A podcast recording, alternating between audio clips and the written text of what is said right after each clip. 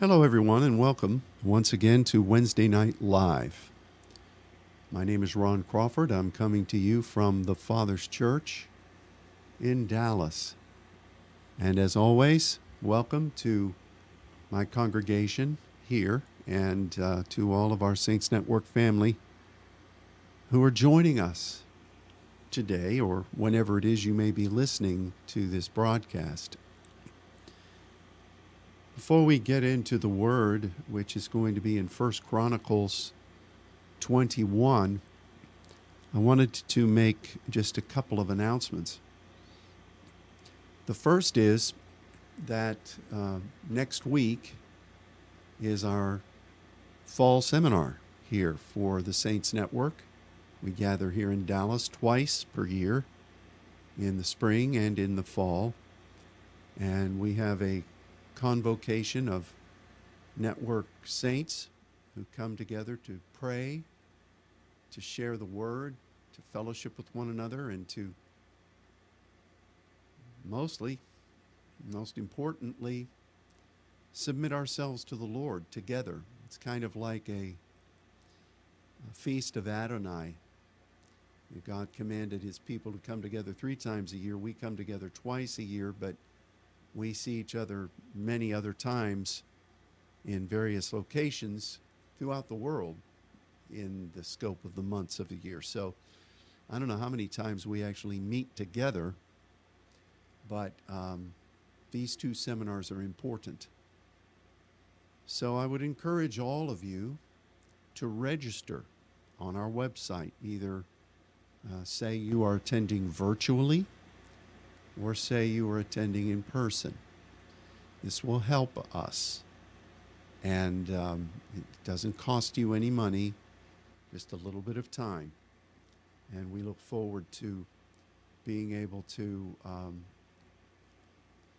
to to be uh, whatever God wants us to be next week. Well, of course, we want to be that way this week too.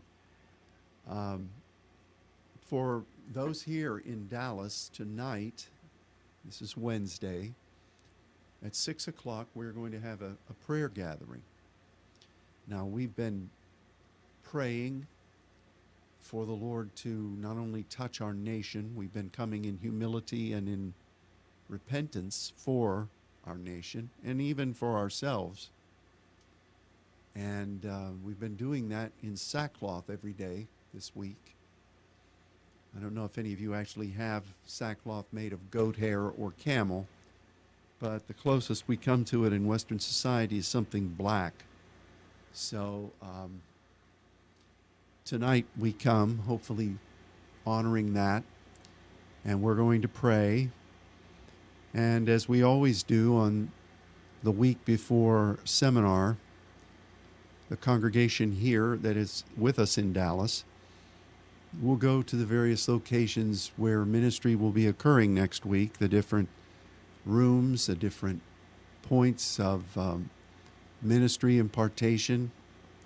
And we, we pray and we bless it. We declare the sprinkling of the blood of Jesus. That is such an important thing. And um, uh, we'll, we'll be doing that tonight. And it's, it's not a scripted thing. In other words, we don't have a book of prayer that tells you what to do from this time to this time. We just pray in the Spirit here in the sanctuary. We hear from God. And as He leads us, we go to wherever the Lord would ask you to pray. Some of you may want to pray in the youth room, some may want to go up in the chambers. Um, you may you may want to go into the uh, media room, uh, the old choir room. You may want to stay here in the sanctuary. I, just be led of the Spirit. And that is tonight at 6. I did want to mention something about that prayer. This morning I was reading the words from our first Saturday prayer time. And uh, I do want to thank Monica and Nancy for their labors every month in gathering these words. I want to thank those of you who sent sent them in. And there were a lot of powerful words. But as I read them, I noticed that there were some, there were a couple of things that really stood out to me that we may want to use in our prayer time this week and, and then even tonight. There were three times in the words that were submitted that spoke about people being on their face, aimed at specific directions, and um, what happened as a result. And I thought these were very instructive. The first one came from this house. I'm not going to mention names because once they start doing that, that's a losing battle. Believe me. And this individual from here said, I saw a head bow down facing north. The right ear of the person had light sh- shining on it and is turned to hear the wind in the east. The left ear facing west was in the darkness. Now, that has significance with the other words that came in. so, for us, the north represents the throne. In our sanctuary, ours is kind of turned. Uh, the north really faces the the, uh, Zion wall, but in biblical terms, the north represents promotion and it represents the throne of God, it represents heaven. And the east represents the coming of the glory, how God is arising. Of course, then the west or the left represents the setting of it and the fulfilling of it, just as right and left always do. So, someone facing north the ear on the east is hearing the winds of the Lord. On the left, it was dark. Now, another individual saw I was facing west, and this wasn't from this house, this was from Florida. And suddenly, an all encompassing bright light filled my vision. It remained for a minute or so, and in the duration and the intensity of it, I sensed such great joy. Now, facing the west, it shows that there's a bright light coming, whereas in the previous one, there was darkness in the west. And the great joy was felt at that as that light came one of our precious saints from the western part of France sent a word. I was laying proskuneo covered by a purple blanket. I saw all the other saints covered by blankets of the same color. Now we know what purple represents sonship, authority, God's truth, as imparted to that authority and, and uh, sonship a great white whirlwind appeared, and I saw horsemen and an army passing over us. The vision of the horsemen was in black and white. We were not allowed to look. Still in proskuneo, I prayed for the covenant between the Father and his sons. I felt the authority that he gave us. Then I saw a light, a great golden crown shining in the sky. We got up and our bodies started to move under the effect of His glory that was pouring over all of us. It was such a power that every fiber of my being was dancing. Two words were received in prayer under the purple blanket the, the covenant that the Lord has for us, and um, the word came to me that spoke about um, the, the sea and the roaring of the west, the sea in the west. And I also heard ask.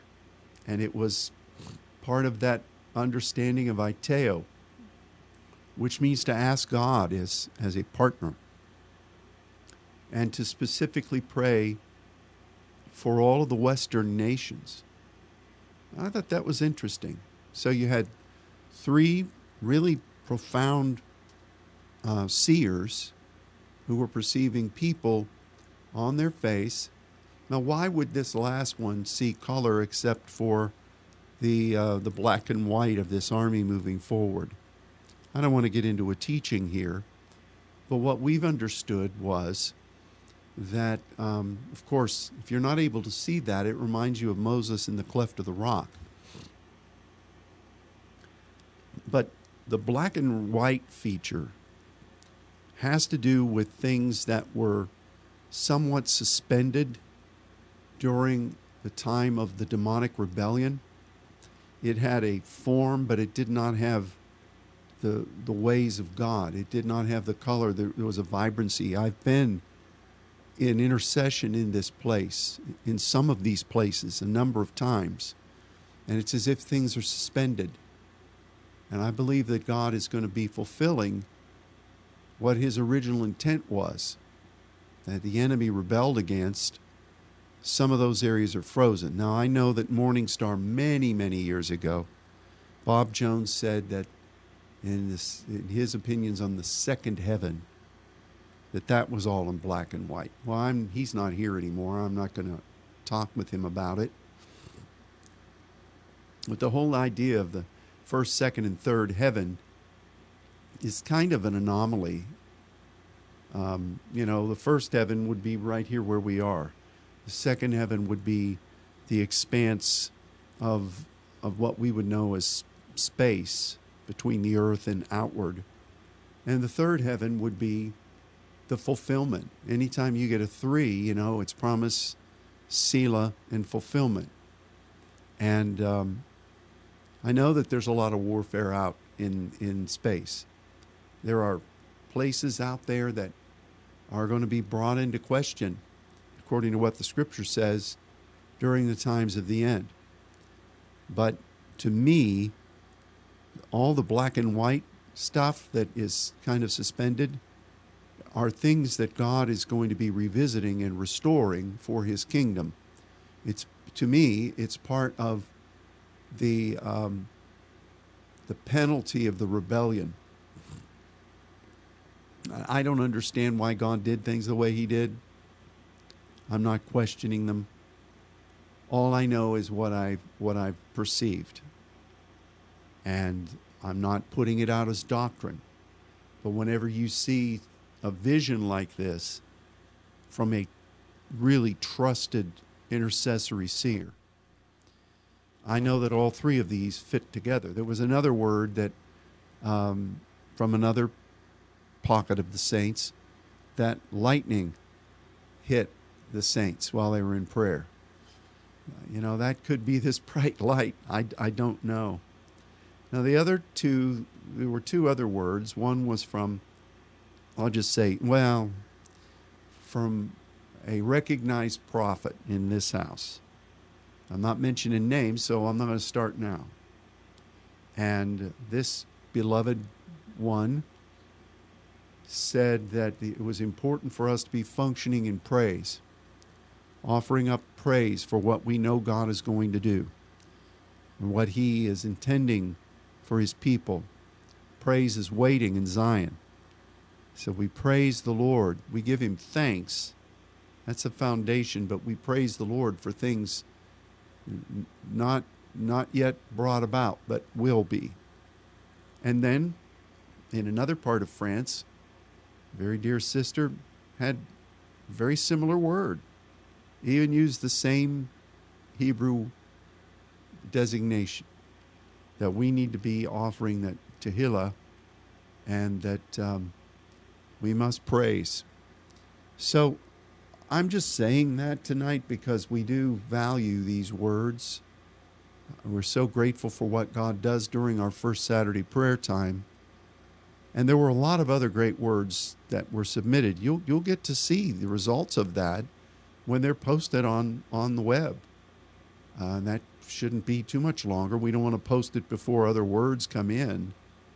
Um, some people are notoriously slow in getting their words submitted. I'm not faulting them. I'm just saying that's the way it is. So we don't want to submit a, an, an incomplete report, and we don't want to have to keep adjusting it. But um, for me, as I was contemplating this prayer time, and I saw those three definitive terms that all seem to mesh together, as we come to pray tonight, I think we need to, and, and even this week, we need to believe that God is covering us with the banner of sonship, the authority He's given us.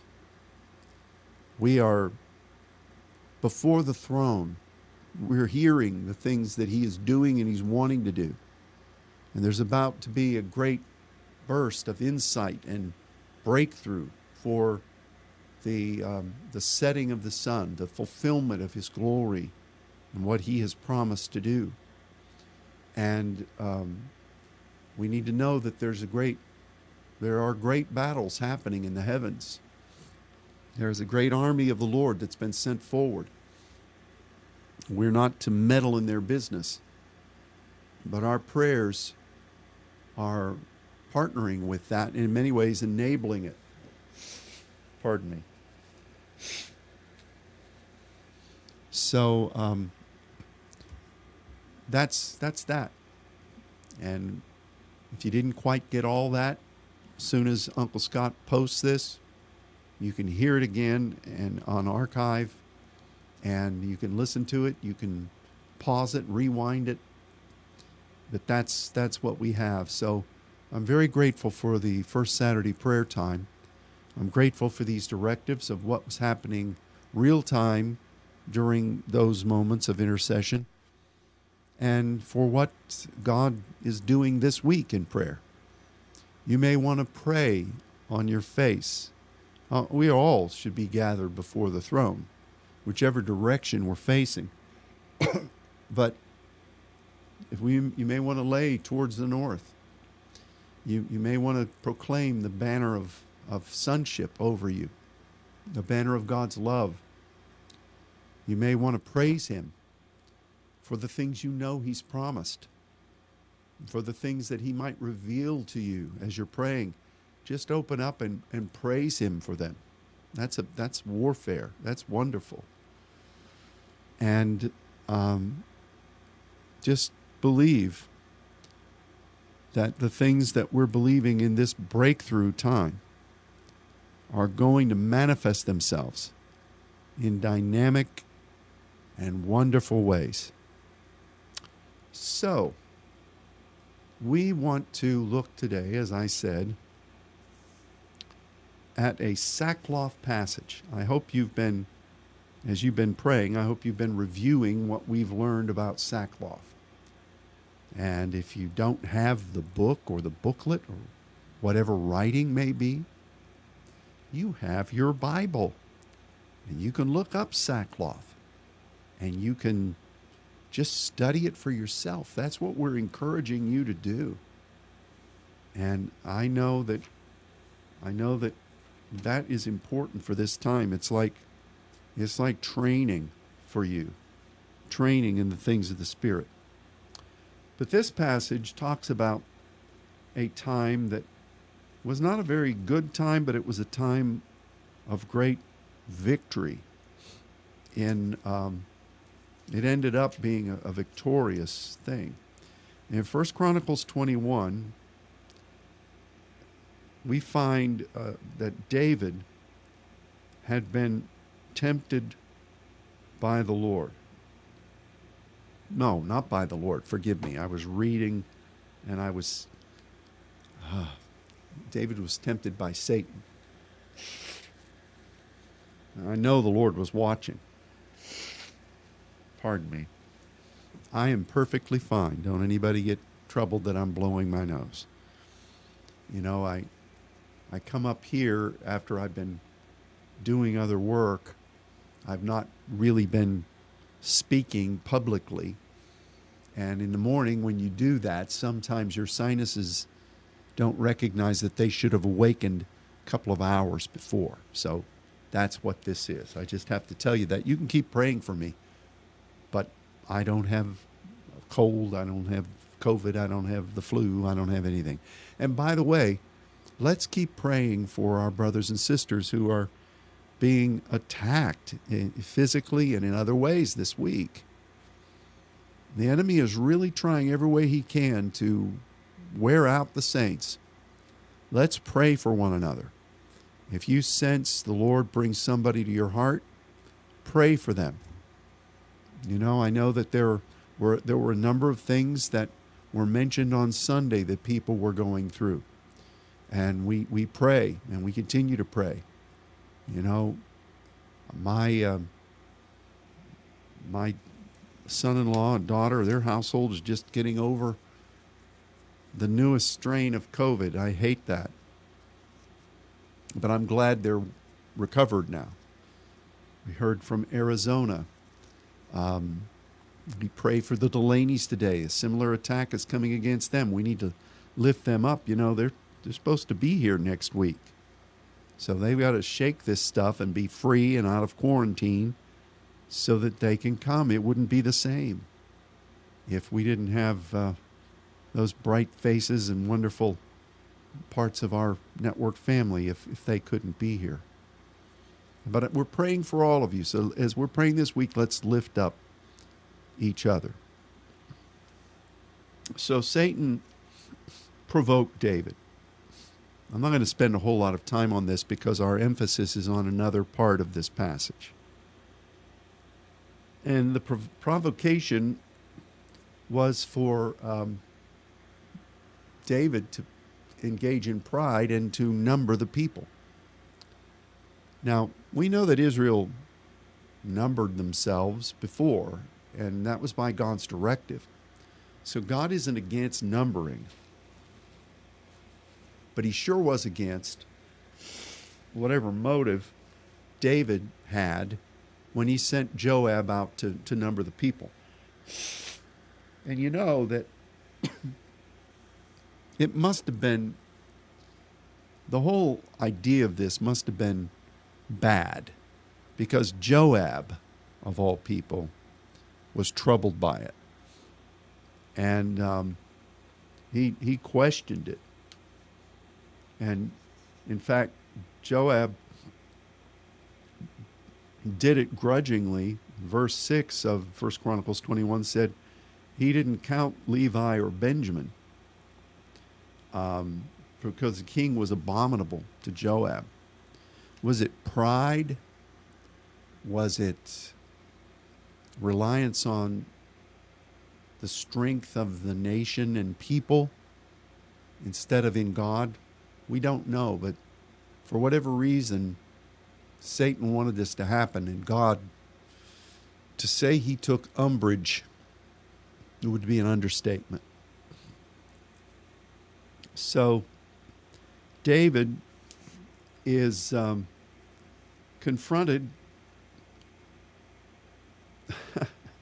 after he recognizes that God was displeased and God began to smite Israel. David in verse 8 said, I have sinned greatly, God, because I've done this thing. And so the Lord speaks to Gad, G A D a, a seer, a prophet. He's called both. And Gad is sent to David from the Lord to offer him three options for his uh, punishment. And eventually, uh, David said, Look, I just want to submit myself to the hand of the Lord because he has great mercy, and I'm repentant. And by this time, David and all of his all of his leaders are guess what they're wearing? Can anybody guess? Yes, I heard it was so loud. Sackcloth. They're all wearing sackcloth because they're repenting. They recognize that evil has been welcomed by, by them and all the elders in verse 16 fell upon their faces. Well, God, God sent an angel, and He sent pestilence, and seventy thousand people died over the course of a three-day period. And these guys are on their face before the Lord, and David says, God, you know, I was the one who sinned. Don't don't lay this judgment on anybody else but me. And God spoke to the angel, and the angel's sword was stayed. Now, it didn't stop there. Verse 18 says, The angel of the Lord commanded Gad to say to David, and this is what we're, we're reading now, verse 18, that David should go up and set an altar unto the Lord in the threshing floor of Ornan the Jebusite. David went up at the saying of Gad, and which he spoke in the name of the Lord through the angel. And Ornan who in uh, a parallel passage was called Araunah. Araunah. You got any? it's just too funny of a name. I, I'll stick with Ornan. Ornan turned back and saw the angel, and his four sons with him hid themselves. Now Ornan was still threshing wheat. And as David came to Ornan, Ornan looked and saw David and went out to the threshing floor and bowed himself to David with his face to the ground. And this is the famous passage I need to buy this part of your land. I need to put an altar. And Ornan said, No, you know, I'll just give it to you. I'll give you the the wood from this uh, from from my plow here I'll give you the animals, the sacrifice. I'll give you, um, I'll just give you the land, and uh, you can have it. And it reminds me of when Elisha um, offered that sacrifice when he was called to go with Elijah and uh, served up a feast. But David said, No, in the famous passage, I will not offer to God what costs me nothing. Well, let's talk about a couple things here. This is a Bible study, okay?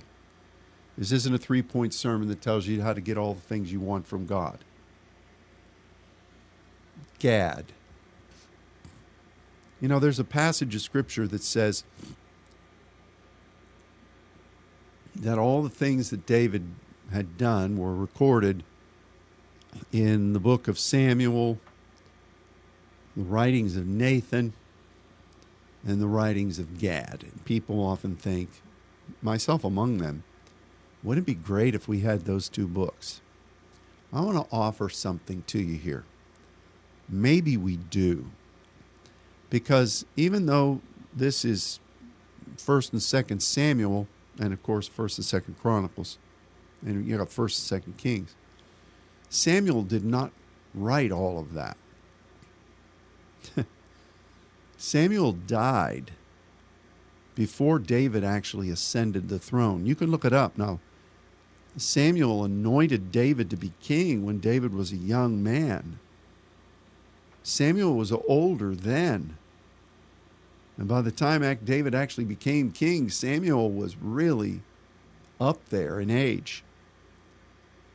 And Gad then became a primary prophetic voice for David. And then we don't know really what happened to Gad, but then Nathan stood and became the prophet and the seer. Now there were other voices, you know, there were people in the saint uh, in the uh, tabernacle. They were all prophesying, doing different things, but those were the three prophets that really attended to David. And then, of course, Nathan, he was the one that was instrumental in preserving Solomon's uh, right to the throne.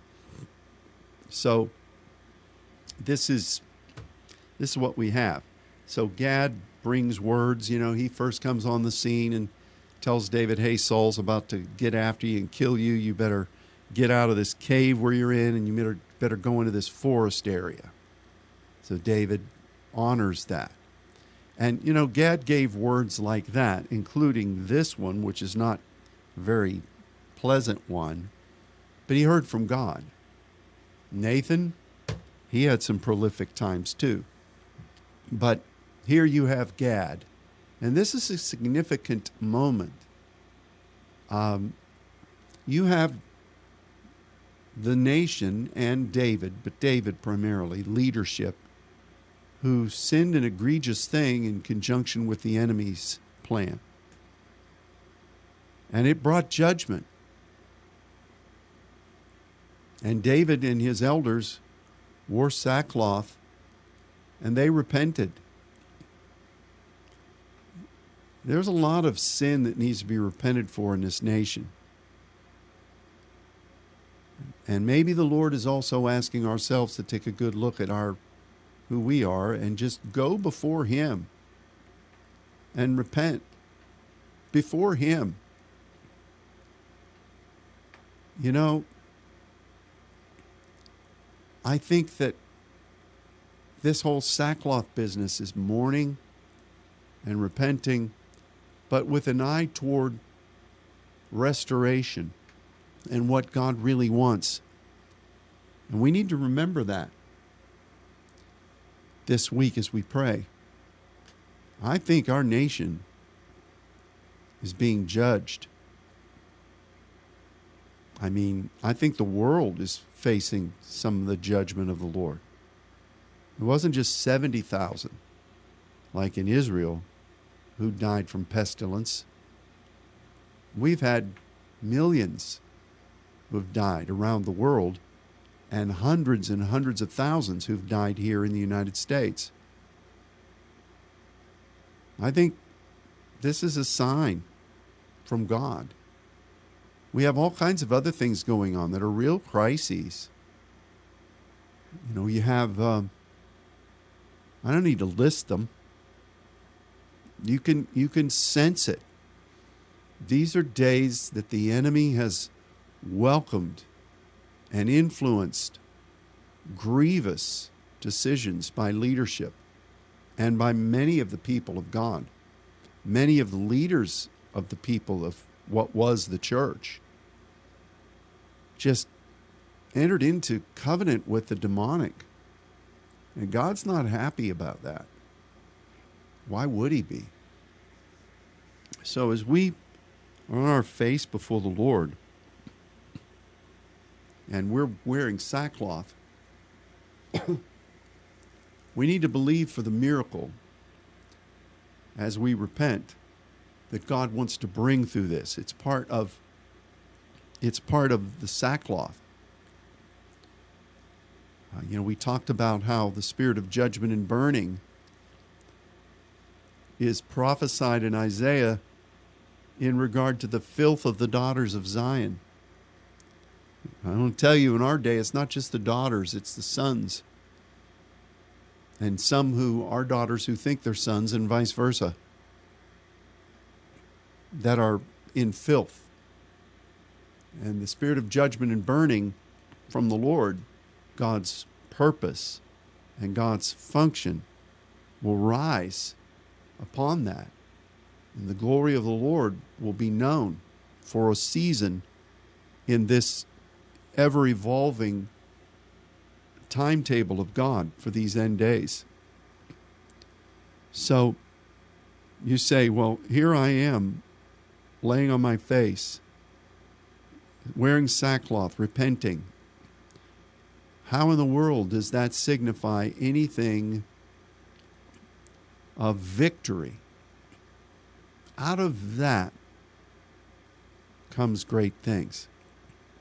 Now, the angel tells Gad to tell David, you need to go to the threshing floor of Ornan. And we know that this eventually becomes the place where the first temple is constructed. Well, again, this is a Bible study, so let's just talk. Just us kids talk for a minute. Who is this Ornan character who is a Jebusite?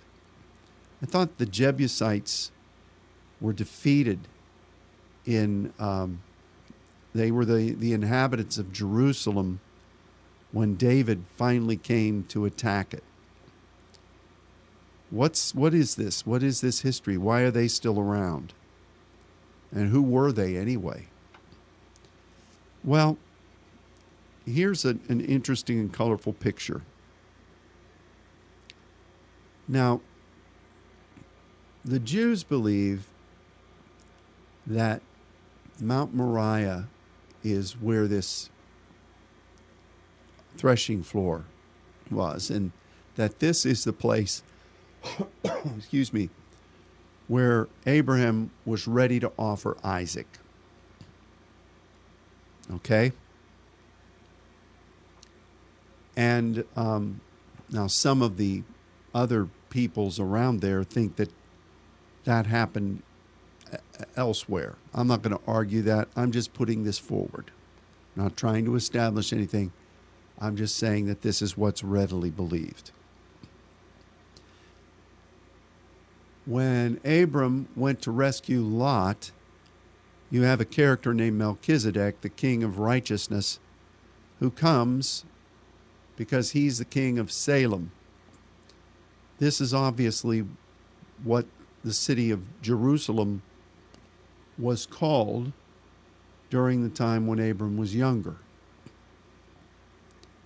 Well, by the time um, Abram uh, has to say goodbye to his wife Sarah, and she's dying, and she died, Abram was trying to find a place to bury her. So he goes to the sons of Heth, who are the sons of Canaan, who are the lineage of Ham, who was the son of Noah.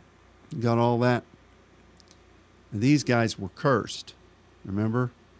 Because Ham mocked his father, and when, and when Noah got drunk and Ham found him naked or whatever, and then Shem and Japheth came backwards and covered their father. And when somehow, when um, Noah woke up, he cursed not Ham, but Canaan, this the son, the lineage of of uh, Ham.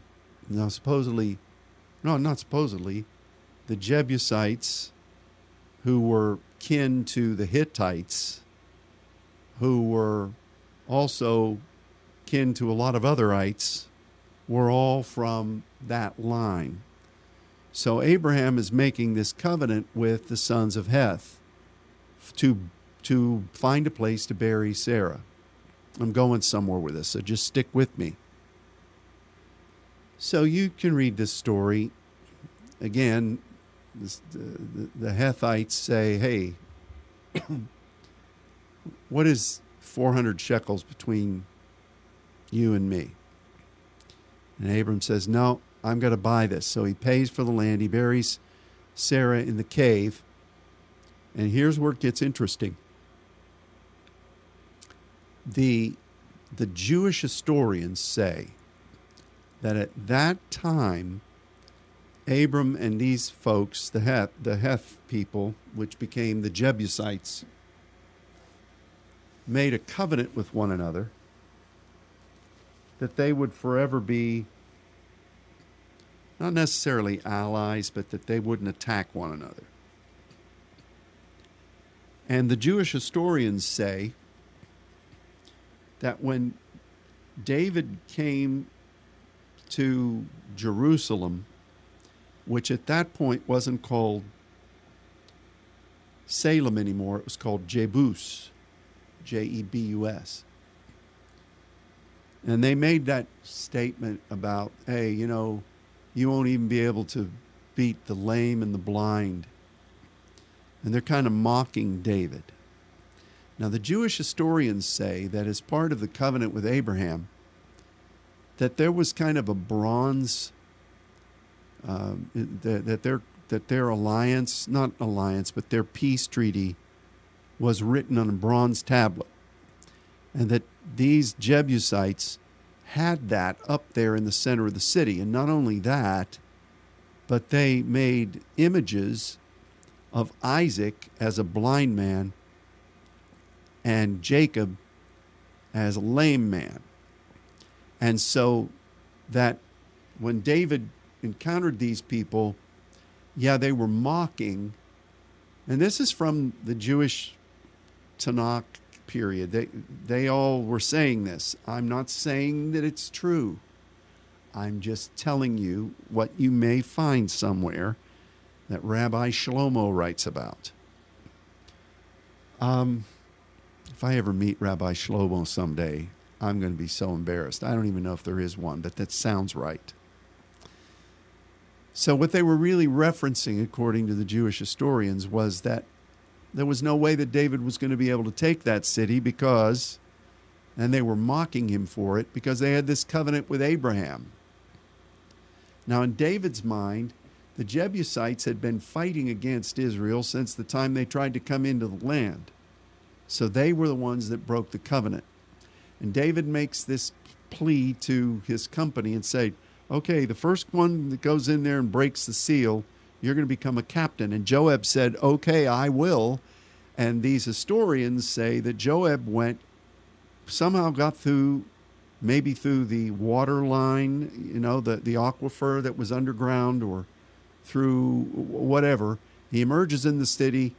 He breaks those those bronze things and smashes or defaces Abram's covenant, and then somehow he David breaks through, and that's how Joab became a mighty man in David's thing. Now, in David's army, I, I don't know how much of this is is really accurate.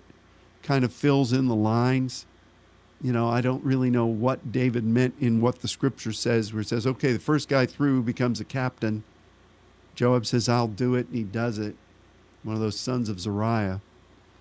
I, you know, I, I don't, I don't know. But the Jebusites, after they were defeated, somehow David allowed them, many of them, to serve, to to live there but to kind of be secondary citizens. They weren't necessarily slaves, but they were servile. So Ornan is up there threshing wheat. This is for the purpose of feeding the city. And when David comes, he bows to him and they make this agreement. David builds the altar, the angel satisfied. It then becomes the place where tabernacle and temple are going to be built. Now, I just painted this picture of this history. Some of it, it, it might all be accurate. The scripture we know is the, the Jewish historians, I don't know how much they embellish their stuff. I, I, don't care what they do. But the point is, is that this city only God can remember the covenants that he makes with people and agreements. I've noticed that God has a lot of odd friends. I'm probably one of them. They kind of intercede and partner with him and serve him, and he doesn't ever forget that, just like he won't forget you. And I think it's just really prophetically significant that at this time of crisis, you know, all this, think about this 70,000 people had just been slain. And here's Ornan and his four sons, and they're threshing wheat. And he looks back and he sees the angel, but he's not cowering in fear. He's doing his job there in that holy place. Somehow God remembers. God remembers what he's promised. God remembers what's been sown in remote places that may look like, oh, you know, we did all this, God came and moved, what great times we had. Now look at it. What, what's happening with it? God remembers those things, they're eternal. And if we'll be faithful, even in the midst of a challenging moment, God chooses those times in our humility and our contrition to birth something amazing. Only God could be judging the people after Satan has some influence that causes an egregious action. God can be m- meting out judgment, punishment. He can look down and see his people in sackcloth in the midst of that. The angel of the Lord can suspend the nastiness and command for an altar to be made at a place that was historical in value, amazingly historical. And then use that as the launching point for his temple, for the Davidic tabernacle, for the amazing things that God had intended to do all along. Do you see that? So, right now, our nation and many other nations are terribly challenged. Why? Well, because I think, first of all, God's timetable has foreseen all of this, but the the igniter of it is the wickedness and the sin that the people of this nation, the people of the world have just been running after, and they still do. Terrible heartrending, grievous things that we see. It reminds me of Second Chronicles, which says, If my people called by my name will humble themselves and pray, then will I hear. I'll heal the land. We're, we're offering ourselves in sackcloth this week we have to first take personal responsibility. We have to be contrite before the Lord.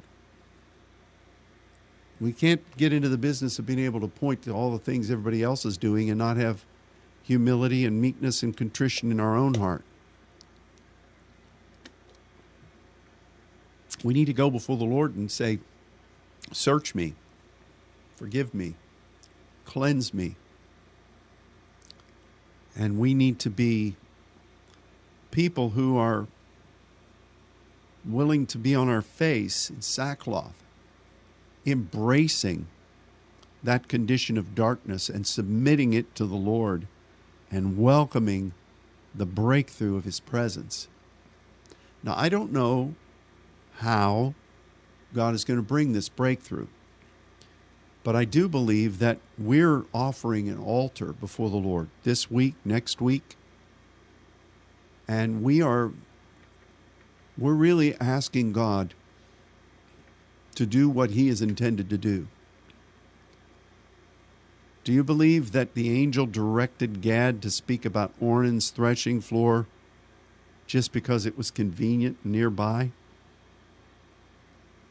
No. God ordained that place. And he remembered that place. Just as he has ordained you, the place where he has called you to establish his cross, and he remembers that place. And he will do what he promised, which is why our words prophetically from here at this house and from France state we need to be praising the Lord for what he has said he's going to do. And we need to lift those up before God. This is a sackcloth story. There's so many very there's so many dimensions of it.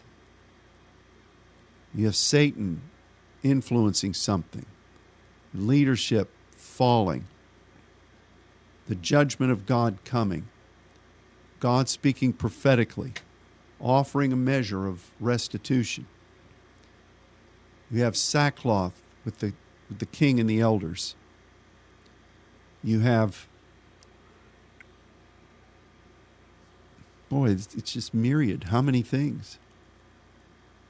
Directive prophetically to go and obtain this part of prophetic uh, sightship and, and to offer an, an, an altar there to God, which would then become the thing that David had longed to do to establish a temple, a dwelling place, which then Solomon would, would construct.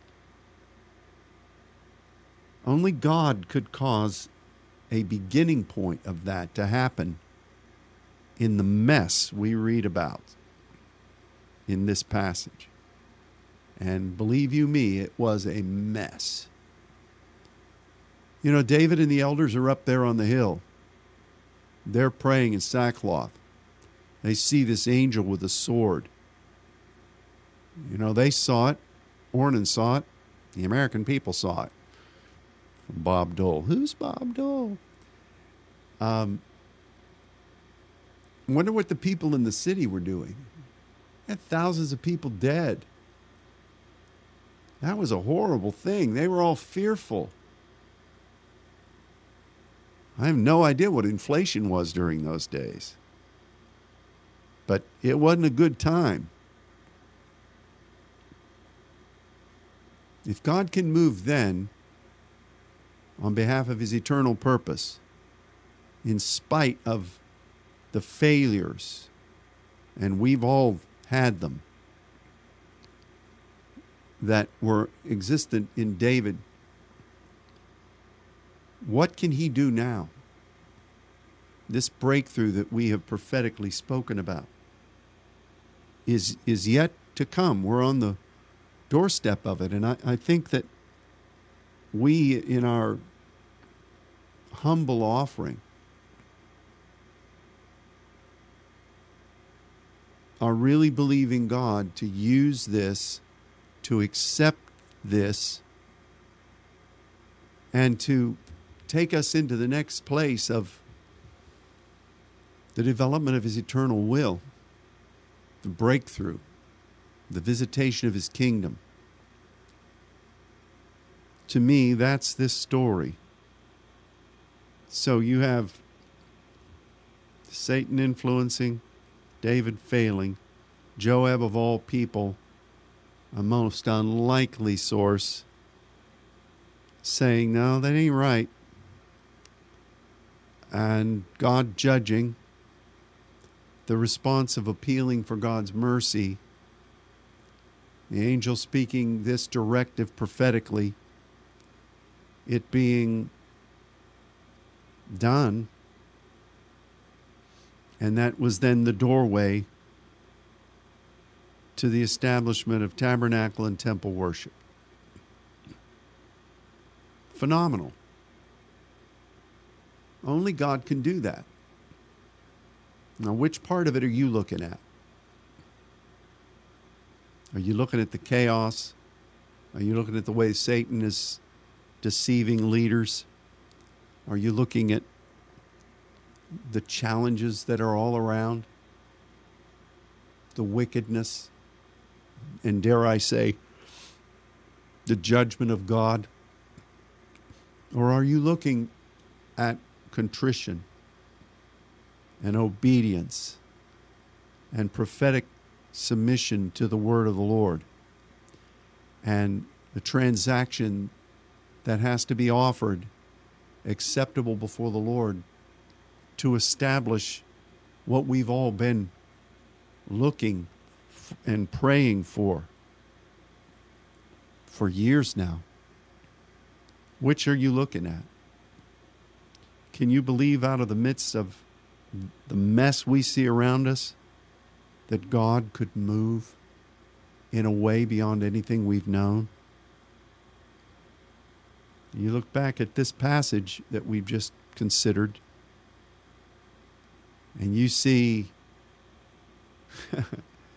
you see a horrific scenario. I can't even imagine seeing an angel looming over the city of Dallas, having a sword drawn in his hand, and people dying left and right. What a scene that must have been. Wow. But in the midst of it, on the face, in sackcloth, were people that were before God for an answer and for direction. so, how do we pray during these days? Well, there are things that are coming against you. You need to stay strong. I say that to myself as well. There are things that are happening in our nation that are despicable, horrific, wicked. There are people in leadership that have agendas other than holy ones. This is a nation that largely does not know God, and that in that curse his name and would like any mention of him to be stricken from the documents that founded this country. Do you think God's pleased by any of that? You know, we got all riled up back in the late 60s and 70s when a major magazine had on the cover, God is dead. And when John Len- Lennon said the Beatles were more popular than Jesus, oh, we got riled over that, didn't we? Are we still riled? When school districts are saying we can't say the Pledge of Allegiance anymore because it mentions God. When his word and his ways are mocked from pulpits from one end of this country to the other. Not all of them, but many. You think God loves that? You think he's happy about that? I know he doesn't. So, what are we to do? Repent. Repent for this. Ask for God's mercy and for His visitation, for the breakthrough that we've been believing for. Ask Him in contrition. And while you're at it, you gotta you gotta ask God to search you. I gotta ask Him to search me. And if there's any wickedness there, any sin, I need to submit it to God because this sackcloth business works both ways. And I believe that we're already functioning on behalf of an, an, angelic direction from the throne. I think the things that God has laid before us to do over these next two weeks are significant points, and there may there'll probably be other directives coming. I think that some of the words that have been submitted from First Saturday that I mentioned earlier are things that we may want to emulate in our own personal life. Laying on our face, praising, looking forward to the breakthrough which the West represents. It's not just California, it's what the rest, the West represents from the rising of the sun to the going down. It's that formula of the visitation of the glory of the Lord.